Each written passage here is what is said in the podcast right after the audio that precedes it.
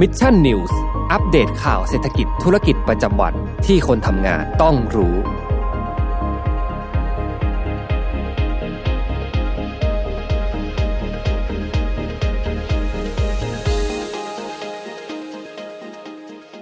สวัสดีครับยินดีต้อนรับเข้าสู่รายการ Mission News Live นะครับ ประจำวันอังคารที่ 8 มีนาคม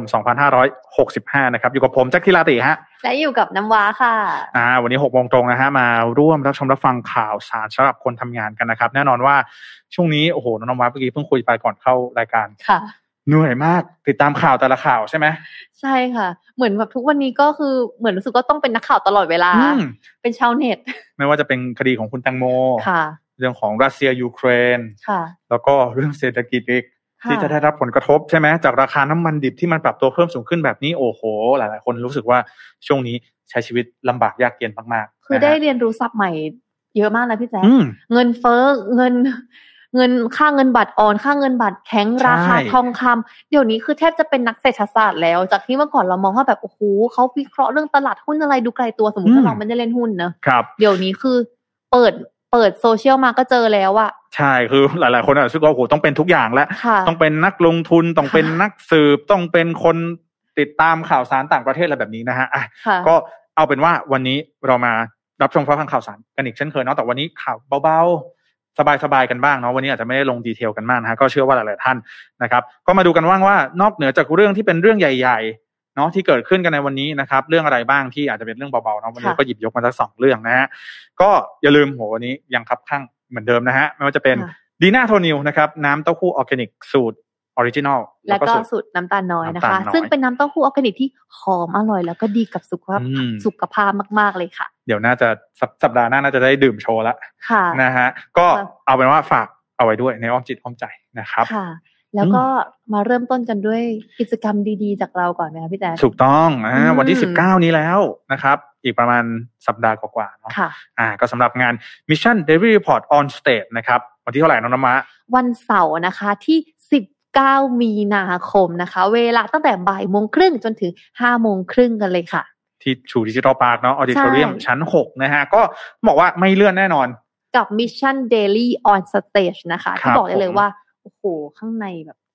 แน่น อยากจะเจอพี่ๆได้เจอแล้วถูกนะครับแม้แต่ว่าในช่วงนี้เนี่ยมีเรื่องของสถานการณ์ต่างๆเนาะแต่ก็ค่ะต้องระมัดระวังกันด้วยนะครับ ก็อย่าลืมมาเตือนกันอีกครั้งหนึ่งนะฮะเรื่องของการยืนยันสิทธิ์นะครับของทุกๆท่านเนาะยืนยันสิทธิ์เข้างานก่อนเดี๋ยวค่ะวันที่มาร่วมงานเนี่ยจะต้องมีการลงทะเบียนเข้างานอีกรอบหนึ่งค่ะฉะนั้นต้องยืนยันสิทธิ์ก่อนเพื่อที่จะได้สิทธิ์เนาะในการมาลงทะเบียนเข้าร่วมงานนะครับค่ะทั้ง 100 ท่านนะครับที่เราเคยมีการประกาศผลไปก่อนหน้านี้นะให้ตรวจสอบสถานะการลงทะเบียน ผ่านระบบ Eventpop ของท่านนะครับ หรือว่าถ้าหากว่าใครที่ยังไม่ได้รับลิงก์ลงทะเบียนเนี่ยก็สามารถติดต่อผ่านทาง inbox เพื่อที่ทางแอดมินเนี่ยจะได้ส่งลิงก์ให้กับลงทะเบียนให้ได้ ภายในวันที่ 10 มีนาคมนี้หรือวันพฤหัสบดีนี้มีเวลา 2 วันด้วยกันนะครับ หรือว่าจริง ๆ แล้วเนี่ยทักมาได้ตลอดเวลาเลยเนาะแอดมินเรานะครับสมมูลของเราจะไล่ตอบ ทุกๆท่านอย่างแน่นอนนะก็อยากให้ทุกท่านมาจริงๆนะฮะก็อย่าลืมผู้เข้าร่วมงานนะครับ เรามีมาตรการความปลอดภัยเนาะค่ะใครที่เข้ามาร่วมงานเนี่ยไม่ต้องห่วงเลยนะฮะหนึ่งก็คือทุกท่านนะครับ จะต้องมีหลักฐานการฉีดวัคซีน2เข็ม แล้วก็ผลตรวจ ATK นะครับ ภายใน 24 ชั่วโมงเนาะหรือว่าถ้าหากว่าใครที่ลงทะเบียนไปแล้วไม่สะดวกมางานก็รบกวนแจ้งพวกเราสักนิดหนึ่งเพื่อที่เราจะได้นำเอาสิทธิ์ของท่านเนี่ยให้กับค่ะท่านอื่นต่อไป นั่นเองนะครับค่ะผมยังไงก็ขอ รบกวนด้วยนะค่ะเข้ามายืนยันแล้วสิทธิ์กันนิดหนึ่งนะรคอรับที่จะได้เจอกันแบบว่าตัวเป็นๆนะคะ รอกันมาเป็นปีนะพี่แจ๊คใช่ถูกต้องนะ เพราะว่าเรื่องครั้งนี้เนี่ยก็ไม่รู้ว่าจะได้เจอกันอีกทีนึงเมื่อไหร่ค่ะนะครับ แล้วก็ไหนใครลงทะเบียนแล้วนะคะอืมสดส่งหัวใจหรือหรือคอมเมนต์กันมาได้นะคะอยาครักบจะจะได้เจอกันตื่นเต้นนะคะ มีคุณไปสารถามว่าน้องน้ำว้าไปไหม ไปอยู่แล้วค่ะแน่นอนไม่พลาดนะคะ คุณไพศาลไปหรือเปล่าอ่านะฮะก็เดี๋ยวเราไปเจอกันค่ะนะครับ ผมอย่าลืมลงทะเบียนกันด้วยนะครับอะแบบนี้เรามาสวัสดีทุกท่านกันก่อนนะฮะสวัสดีค่ะสวัสดีคุณไพศาลด้วยที่เข้ามาทักทายกันนะครับ สวัสดีคุณซีรินนะฮะบอกว่าสวัสดีคุณแจ็คน้องน้ำว้า ช่วงนี้อากาศร้อนมาก ร้อนไหมโอ้โหร้อนมาก ร้อนทั้งอุณหภูมิร้อนทั้งสถานการณ์เลยค่ะนะครับ ร้อนร้อนทุกสิ่งทุกอย่างร้นไปหมดค่ะนะฮะก็ช่วงนี้นะฮะ ร้อนไปหมด เมื่อวานนี้ก็ฝนตกไฟดับด้วยในบางพื้นที่ค่ะนะครับสวัสดีคุณชัดชัยนะครับบอกสวัสดีทั้งสองท่านฟังทุกวันเลยครับ ขอให้มีช่างมีรายการดีๆแบบนี้ตลอดไปนะครับขอบคุณคุณชัดชัยมากๆนะครับ สวัสดีคุณนุชชีนะครับ แล้วก็อ่าคุณสิรินบอกว่าลงทะเบียนเรียบร้อยวันที่สิบเก้าเจอกันเจอนะกันครับค่ะได้เลยค่ะอืมสวัสดีคุณวันเลิศนะครับ สวัสดีคุณแพตตี้นะครับ ผมอ่านะฮะอะเดี๋ยวเราไปเริ่มกันที่ข่าวสารข่าวแรกกันก่อนเลยนะฮะค่ะอุตส่าห์สัญญาไว้ว่าจะไม่เครียดก็อะขอให้ อีกสักนิดหนึ่งแล้วกัน งั้นเล่าเรื่องเครียดแบบไม่เครียดแล้วกันค่ะพี่อะแจ็คนะฮะเดี๋ยวจะพยายามแล้วกันนะนะครับ ก็เอ่อในช่วงข่าวแรกนี้นะฮะก็คือว่าพอดีเนี่ยไปเราไปดูกันที่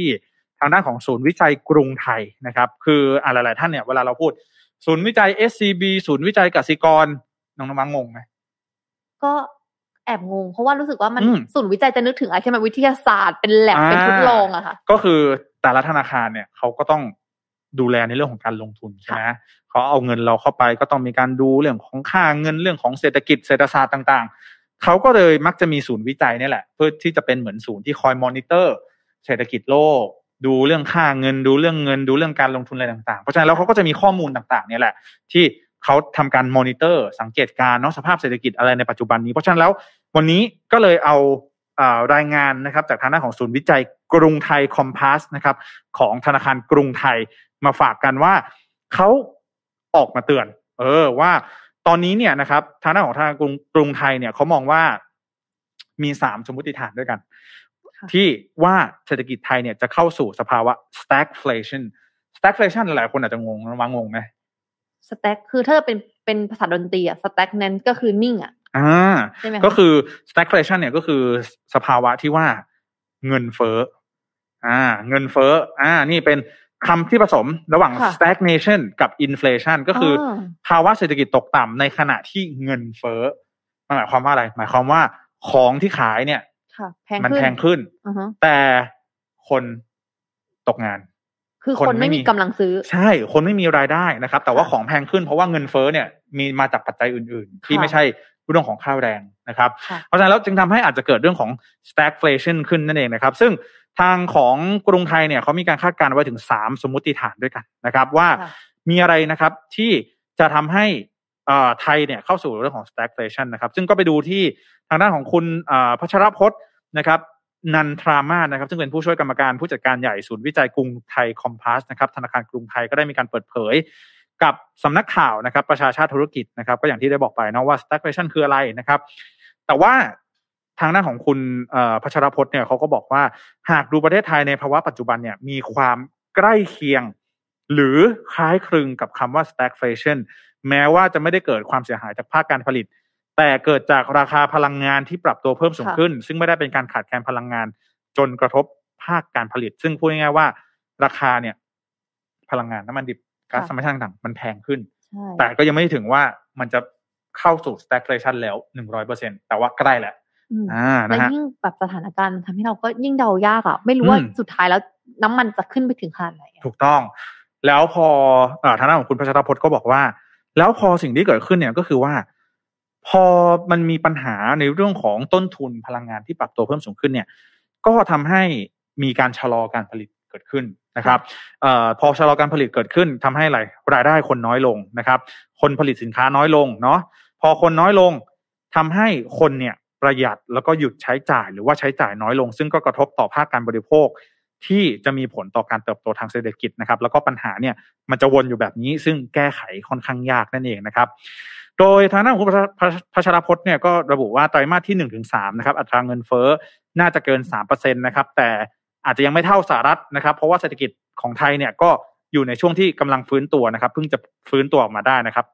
แม้จะอยู่ในระดับที่สามเปอร์เซ็นก็ตาม แต่ก็ถือว่าค่อนข้างเยอะนะครับ แล้วก็คาดการณ์ว่าไตรมาสที่สี่เนี่ย เงินเฟ้อจะลดลงต่ำกว่าระดับสามเปอร์เซ็นต์ด้วยกันนะครับ ทีนี้เรามาดูสามสมมติฐานกันบ้างนะครับ ว่าทางด้านของกรุงไทย Compass เขามองกันเอาไว้ว่าอย่างไรบ้างนะครับสาม scenario นะครับก็คือหนึ่ง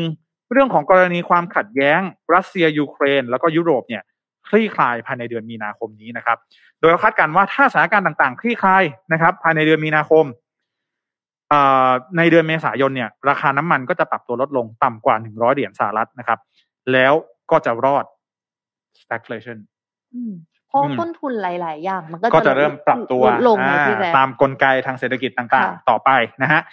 สถานการณ์ที่สองนะครับ ก็คือว่ากรณีสถานการณ์ลากยาวเกินสามเดือน ไปถึงไตรมาสที่สองพูดง่ายๆว่าตอนนี้เรากำลังจะจบไตรมาสที่หนึ่งใช่ใช่ไหม เดือนมีนาคม ถ้าลากยาวไปจนถึงเอ่อไตรมาสที่สองก็คือช่วงเดือนมิถุนามิถุนายนค่ะนะครับ อาจจะเกิดอะไรขึ้นเขาบอกว่า อัตราเงินเฟ้อเนี่ย มันก็จะสูงต่อเนื่องสามถึงสี่เดือนตามสถานการณ์อืมซึ่งจะส่งผลกระทบต่อภาคการผลิตนะครับ ก็คือผู้ประกอบการต่างๆ เนี่ย เพราะว่าราคาพลังงานจะทำให้ต้นทุนเพิ่มสูงขึ้น แล้วก็จะมีผลต่อการเติบโตทางเศรษฐกิจหรือว่า GDP นั่นเองนะฮะแต่ว่าก็ยังเห็นอัตราการเติบโตอยู่ในกรอบ 3%ยังไม่ต่ำกว่านี้นะครับค่ะ ต่อมากรณีที่ลากยาวเกิน 6 เดือน อันนี้เนี่ยแย่เลยนะฮะถ้าลากยาวเกิน 6 เดือนนะครับสถานการณ์ที่รัสเซียแล้วก็ยูเครนเนี่ยสิ่งที่จะตามมาคือราคาพลังงานจะสูงเกิน 100 เหรียญสหรัฐต่อบาร์เรล ส่งผลเอฟเฟกต์ต่อภาคการผลิตทั่วโลกอืมทั่วโลกเลยนะนะครับ ซึ่งจะไม่ใช่เฉพาะประเทศไทยเท่านั้นนะครับ แล้วก็พอมันส่งผลกระทบต่อทั่วโลกเนี่ยก็จะส่งผลทำให้ GDP ไทยเนี่ยขยายตัวต่ำลงไม่ถึง 3%ซึ่งก็จะทำให้ไทยเนี่ย เข้าขายใกล้เคียง stagflation มากขึ้น เพราะเกิดภาวะเงินเฟ้อสูง และบางกิจกรรมต้องหยุดการผลิตแล้วก็ผลิตแล้วไม่คุ้มกับต้นทุนที่เกิดขึ้น ถึงแม้ว่าเราจะยังไม่เจอ stagflation แบบร้อยเปอร์เซ็นเนี่ยนะครับแต่ก็ถือว่าเป็นจุดเริ่มต้นของความเสี่ยง เพราะว่าภาคการผลิตหรือว่าผู้ประกอบการเนี่ยได้รับผลกระทบอย่างมากนะครับออตอนนี้รัฐบาลเองก็ต้องมีแผนในการรับมือนะครับไม่ว่าจะเป็นเรื่องของ การารคาสินค้าเข้ามาดูน้ำมันก่อนเลยอืมอ่าเพราะน้ำมันมันแพงค่ะปัญหามันอยู่ตรงไหนต้องไปแก้ตรงนั้นนะฮะรัฐบาลเองก็มีการเอ่อ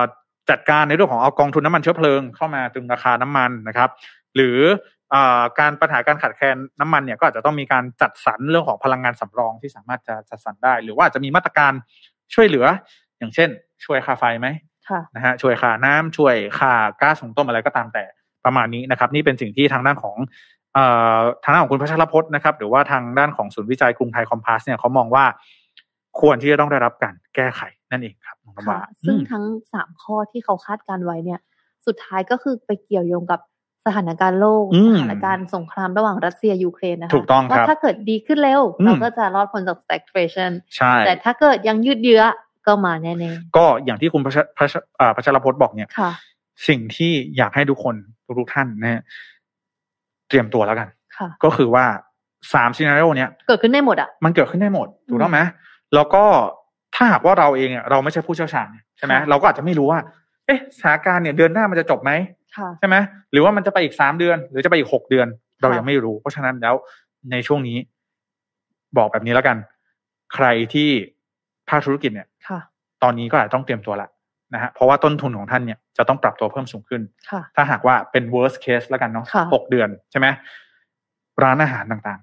วัตถุต้นทุนอะๆวัตถุดิบใช่ไหมอืมต่างๆ ปรับตัวเพิ่มสูงขึ้นนะครับ บริษัทขนส่งนี่ไม่ต้องพูดเลย โดนเต็มเต็มๆแน่นอนค่ะนะฮะหรือว่าธุรกิจของท่านมันก็จะได้รับผลกระทบเป็นเชน เป็นห่วงโซ่มาเรื่อยๆนะครับค่ะเพราะฉะนั้นแล้วในช่วงนี้นะครับ ก็อาจจะเป็นช่วงในการเตรียมตัวเนาะก่อนหน้านี้เนี่ย เราเคยบอกว่า เอ้ยมันมีเรื่องของโควิด ใช่ไหมค่ะโควิด ก็คือยังไงทำยังไงเอ่อเตรียมตัวในเรื่องของล็อกดาวน์ไหมใช่ไหมค่ะถ้าจะล็อกดาวน์ก็ต้องทำยังไงอะเตรียมตัวเตรียมการต่างเปลี่ยนรูปแบบธุรกิจ อืมอืมๆแต่ว่ารอบนี้ต้นทุนเพิ่ม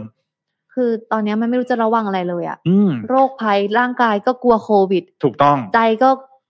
สงครามอีก ครับ เพราะฉะนั้นแล้วตอนนี้นะฮะสำหรับเรื่องของสถานการณ์ที่ยูเครนแล้วก็รัสเซียเนี่ยจะเป็น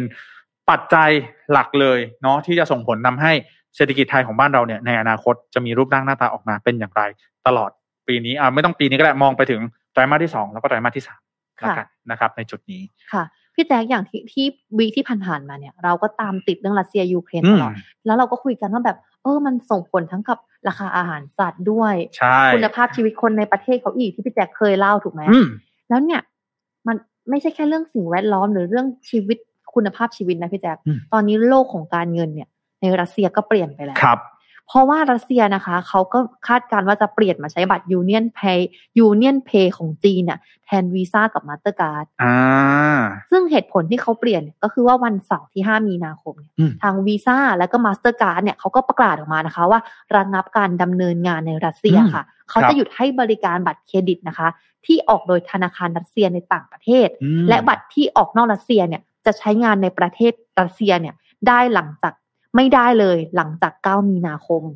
เดี๋ยวนะ วันนี้วันที่แปดใช่พรุ่งนี้แล้วพรุ่งนี้แล้วเริ่มพรุ่งนี้แล้วเอ้าค่ะ โอ้โห นี่ต้องบอกเลยนะ ในปัจจุบันนี้น้องน้ำมาใช้เนี่ยบัตรเดบิตบัตรเครดิตที่เป็นวีซ่าบัตร Mastercard เนี่ยทำอะไรบ้างในโอ้โหวันวันๆหนึ่งเยอะไหมแทบจะทุกอย่างเลยพี่แจ๊คเพราะอืมเพราะว่าชีวิตเราเราก็ผูกค่าโทรศัพท์ไปเรายังผูกไว้กับกับบัตรเครดิตเลยถูกไหมใช่ไหมอืมไม่ว่าจะเป็นเอ่อบางท่านเนี่ยสั่งซื้อของออนไลน์ค่ะใช่ไหมผ่าน Shopee ค่ะหรือบางท่าน สั่ง Grab Food อะไรต่างๆก็ให้มันตัดบัตร แบบนี้มันสะดวกสบายมากกว่า เพราะว่าบางหลายๆคนอาจจะไม่ได้พกเงินสดถูกอ้าวกลายเป็นว่าหรือบงทีเรื่องค่าเทอมอีกเนอะพี่แจ๊คถูกต้องเราผูกกับมหาลัยไว้อย่างเงี้ยใช่นี่หมายความว่าในอนาคตเนี่ย ชาวรัสเซียเองก็อาจจะต้องหันมาถือเงินสดมากขึ้น หรือไม่ก็เปลี่ยนไปใช้ Union Pay ใช่ค่ะอ่าของจีน แต่นะคะ มีแต่ว่าบัตรที่ออกโดยรัสเซียนะคะอืมจะใช้ในประเทศได้จนกว่าบัตรจะหมดอายุอ่าไอ้ที่เราพูดเมื่อกี้ว่าหลังวันที่เก้าใช้ไม่ได้คือบัตรที่ออกนอก ออกโดยธนาคารรัสเซียในต่างประเทศ อ่าอืมโอเค ก็แสดงว่าใครที่ถือบัตรวีซ่ามาสการ์ดอยู่สามารถค่ะใช้ได้ตอนนี้ แต่ถ้าเกิดว่าจะไปเอ่อ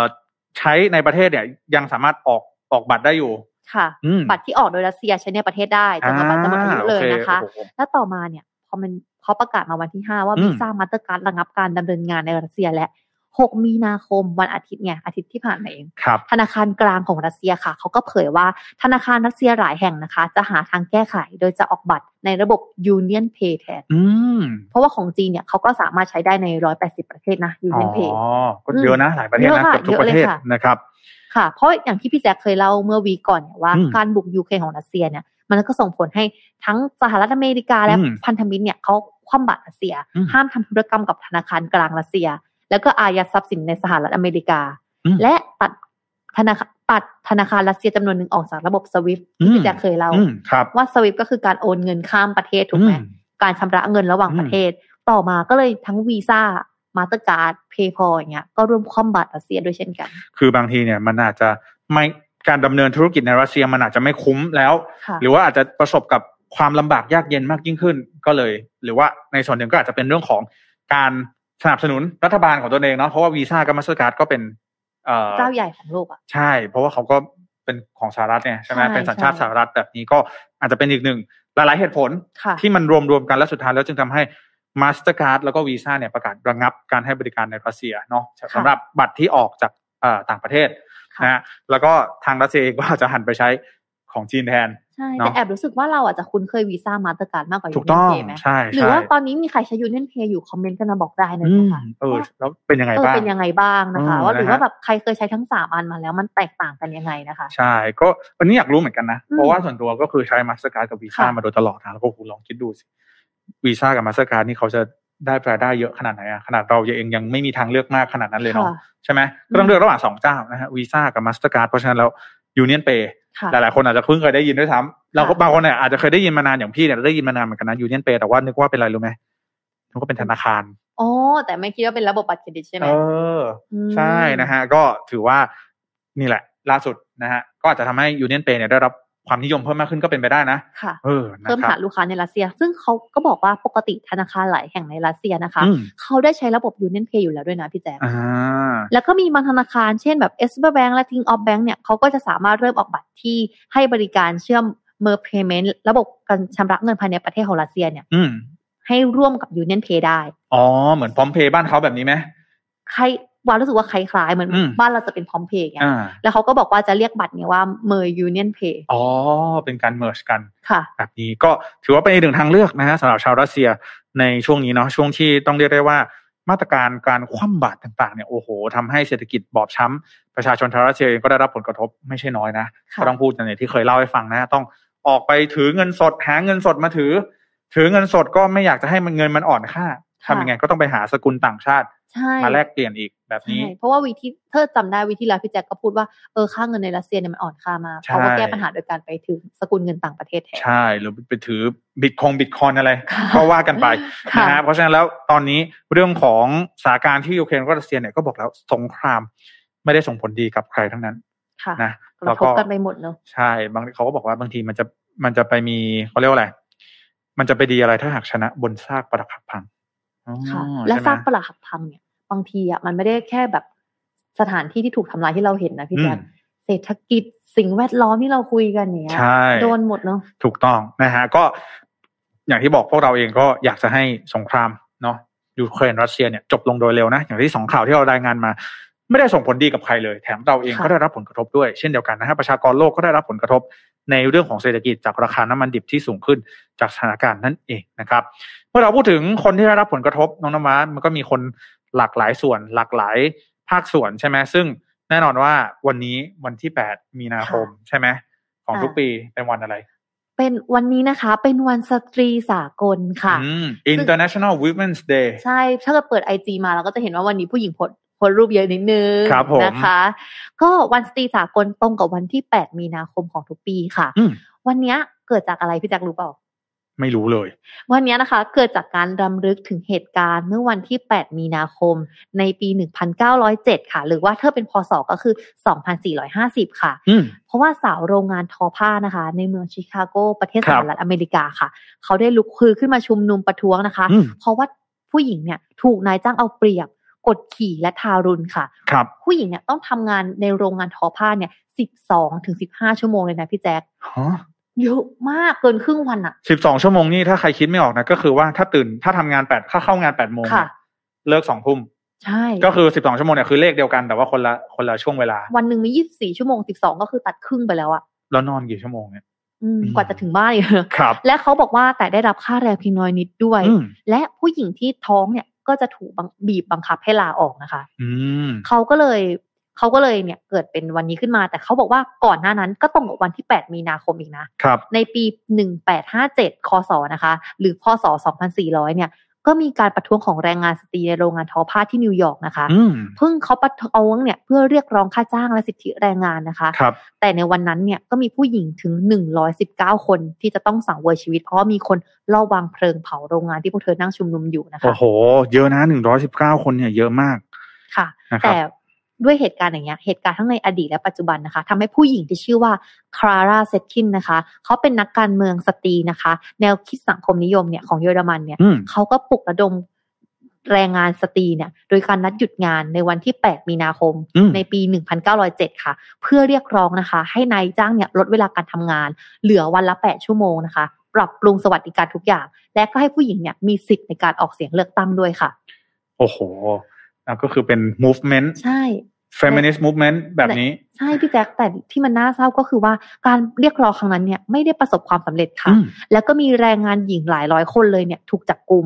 แล้วก็ทำแต่เหตุการณ์ครั้งนั้นมันก็ทำให้ทั่วโลกเนี่ยสนับสนุนการกระทำของคลาร่าเซตคินนะคะครับแล้วก็เป็นโอ้โหเป็นตัวจุดขึ้นมาเลยแหละว่า เออ ให้ผู้หญิงเนี่ยตระหนักถึงสิทธิของตัวเองนะคะ และอย่าง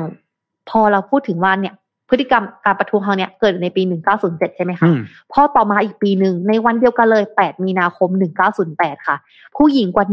15,000 คนพี่แจ๊คเดินขบวนทั่วนิวยอร์กค่ะ และคำขวัญการรณรงค์เนี่ยน่ารักมากเขาบอกว่าขนมปังกับดอกกุหลาบ ซึ่งเขาหมายความว่าการได้รับอาหารที่เพียงพอพร้อมกับคุณภาพชีวิตที่ดีนั่นเอง อืม ครับ ค่ะ ซึ่งนี่ก็เลยกลายเป็น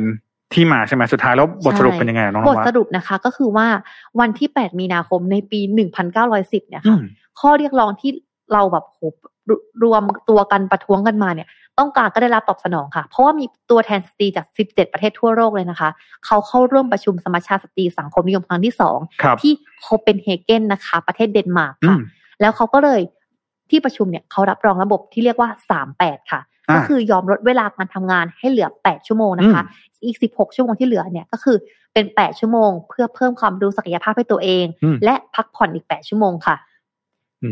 มก็เลยแล้วก็มีการกำหนดให้ค่าแรงเนี่ยมันเท่าเทียมมากขึ้นนะคะ แล้วก็มีการคุ้มครองสวัสดิการของสตรีและแรงงานด้วยครับ ก็เลยจึงทำให้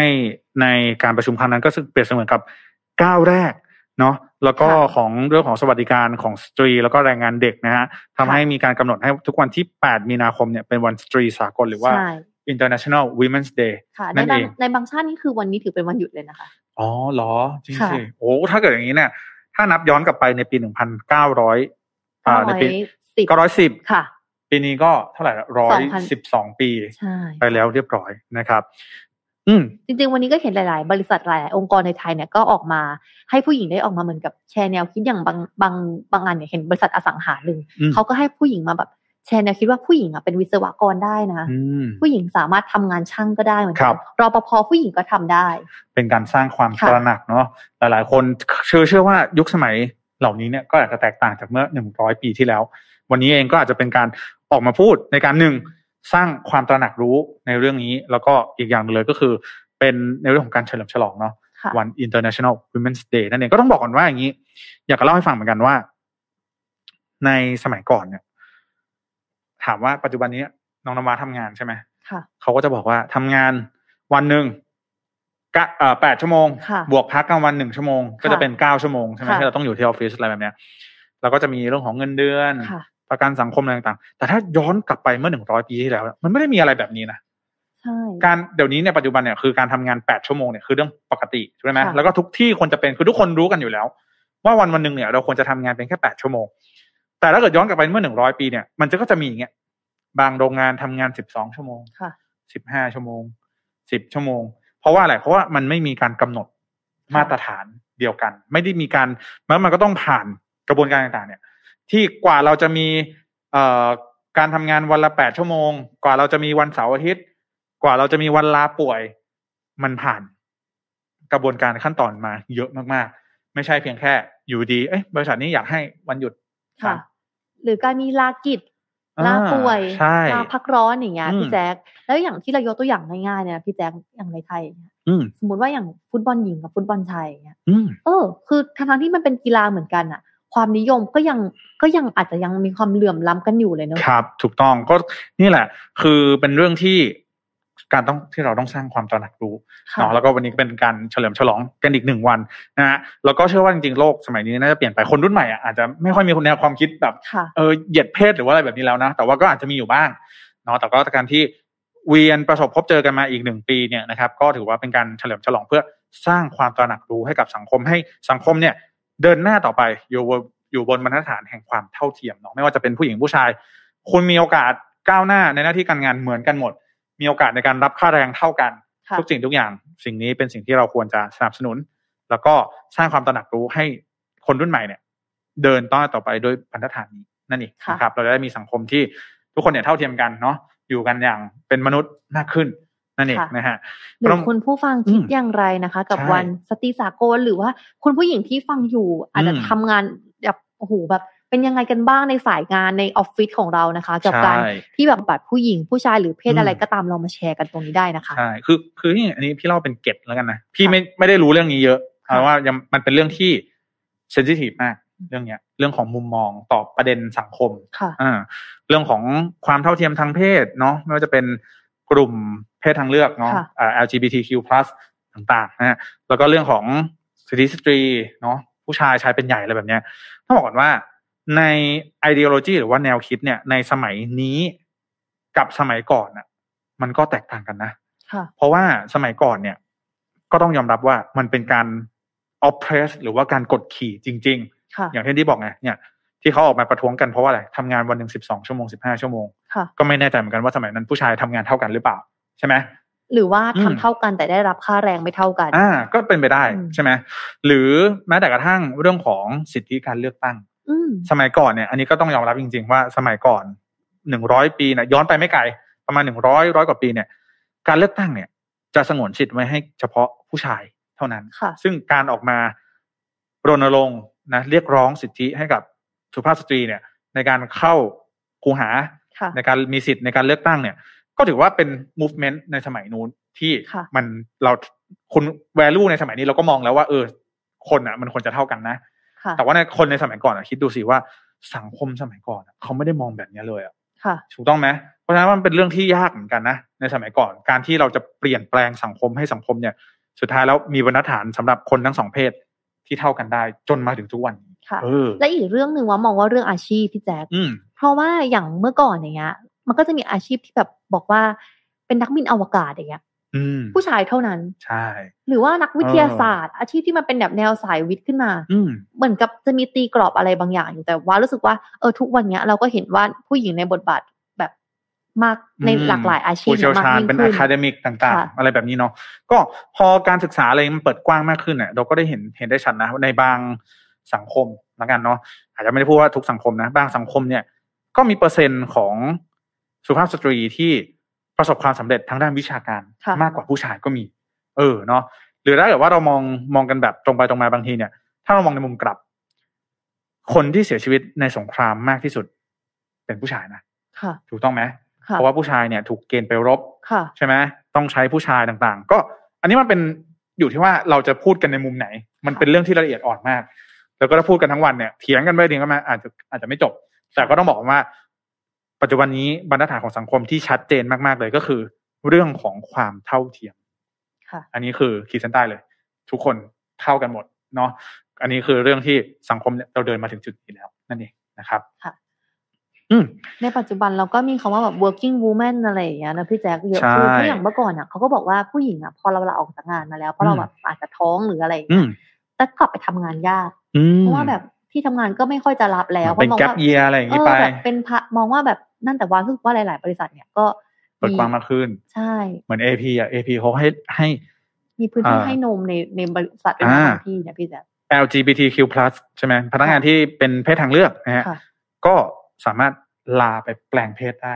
อือืมมอันนี้ที่ AP นะ เออบ้านเราเราก็จะเห็นอะไรแบบเนี้ยเยอะแยะมากแล้วเวลาขึ้นไปสัมภาษณ์งานอะเป็นผู้หญิงอะว่าก็เคยเจอนะเขาก็จะถามเราว่า เออมีเกณฑ์จะแต่งงานไหมหรอมีแฟนหรือยังอะไรอย่างเงี้ยเออบางที่เนาะใช่ไหมอืมแล้วหลายๆคุยกับเพื่อนหลาย ๆ คนมาแล้วก็เท่าที่ได้ยินมา ก็มีคนได้รับคำถามอย่างนี้เยอะนะว่าแบบอย่างสมมติเราอาจจะอายุประมาณยี่ห้ายี่หกยี่สิบเจ็ดอย่างเงี้ยอืมเขาก็ถามแบบมีแฟนแล้วเปล่า อะใครใครตอบว่ามีก็ถามต่ออะมีเกณฑ์จะแต่งงานไหมอย่างเงี้ย อืมเออโอ้โหนะฮะใครเคยเจออะไรแบบนี้บ้างก็มาแชร์กันได้ค่ะ ครับ เออเนาะค่ะบางทีเราอาจจะอยู่ในพื้นที่ที่เราไม่เคยเจออะไรแบบนี้เนาะค่ะแต่ว่าบางทีบางสิ่งบางอย่างถ้าเราสำรวจดูก็อาจจะเจอมากขึ้นก็ได้ค่ะนะครับอะไปกันต่อที่ข่าวต่อมาฮะน้องนวะ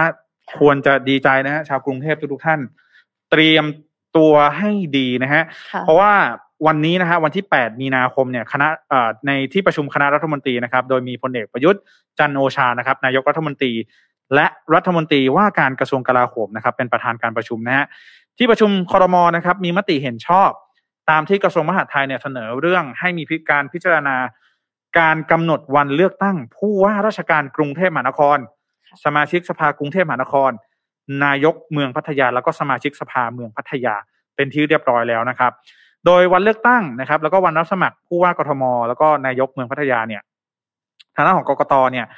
จะเป็นผู้กำหนดนะครับ ตามพรบการเลือกตั้งสมาชิกสภาท้องถิ่น หรือผู้บริหารท้องถิ่น พศ 2562 นะครับ ก่อนที่จะส่งกลับมาให้กับคณะรัฐมนตรีประกาศเป็นราชกิจจานุเบกษานะครับกรอบเวลาการจัดการเลือกตั้งจะกำหนดไว้ที่ไม่เกิน 60 วัน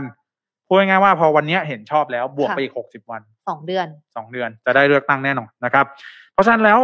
เอ่อตอนที่ตอนนี้เนี่ยที่ทางด้านของกกตเนี่ยได้มีการกำหนดไทม์ไลน์นะครับ ถ้าเราคาดการณ์กันเนาะไกลสุด29พฤษภาคมโอ้โหก็ใกล้แล้วนะนะครับค่ะก็ตอนนี้ต้องรอการเอ่อรอความชัดเจนจากทางด้านของกกตเนาะว่าจะมีการประกาศอย่างเป็นทางการอีกทีหนึ่งเมื่อไหร่นะครับ แต่ว่าเอาง่ายๆว่าถ้าบวกไป60วันเนี่ย ก็คือประมาณ สิ้นเดือนพฤษภาคม พอดีนะฮะอะก็จะเลือกใครอะไรอย่างไร หลาย ๆพักก็ทยอยเปิดตัวผู้สมัครมาให้ตื่นเต้นกันแบบว่าหลาย ๆ เดือนติถูดกๆกันต้แล้อวงเชื่อว่าหลายท่านเนี่ยน่าน่าค่ะน่าจะมีอะไรมีบุคคลในใจแล้วล่ะค่ะนะฮะก็ต้องรอดูแต่ว่าศึกศึกครั้งนี้ก็ต้องบอกว่าสำหรับพื้นที่กรุงเทพมหานครเนี่ย ก็อาจจะเป็นอีกศึกหนึ่งที่เราจะได้เห็นอ่าความเคลื่อนไหวทางการเมืองหลาย ๆ อย่างเกิดขึ้นแน่นอนนะค่ะไม่ว่าจะเป็น ใครจะได้ ใครจะได้เนี่ย จะบอกได้เลยว่าพูดง่ายๆคนกรุงเทพเนี่ยเขาชอบใคร อ่า แล้วรู้สึกว่าเราไม่ได้เห็นบรรยากาศในการหาเสียงหรือเลือกตั้งเนี่ย ก็มานานแล้วไงพี่แจ๊คก็ประอาจมาณสองสามปีได้เอละออ่าก็รู้สึกว่า เออมันก็อยากจะเห็นแบบนโยบายต่างๆ หรือเห็น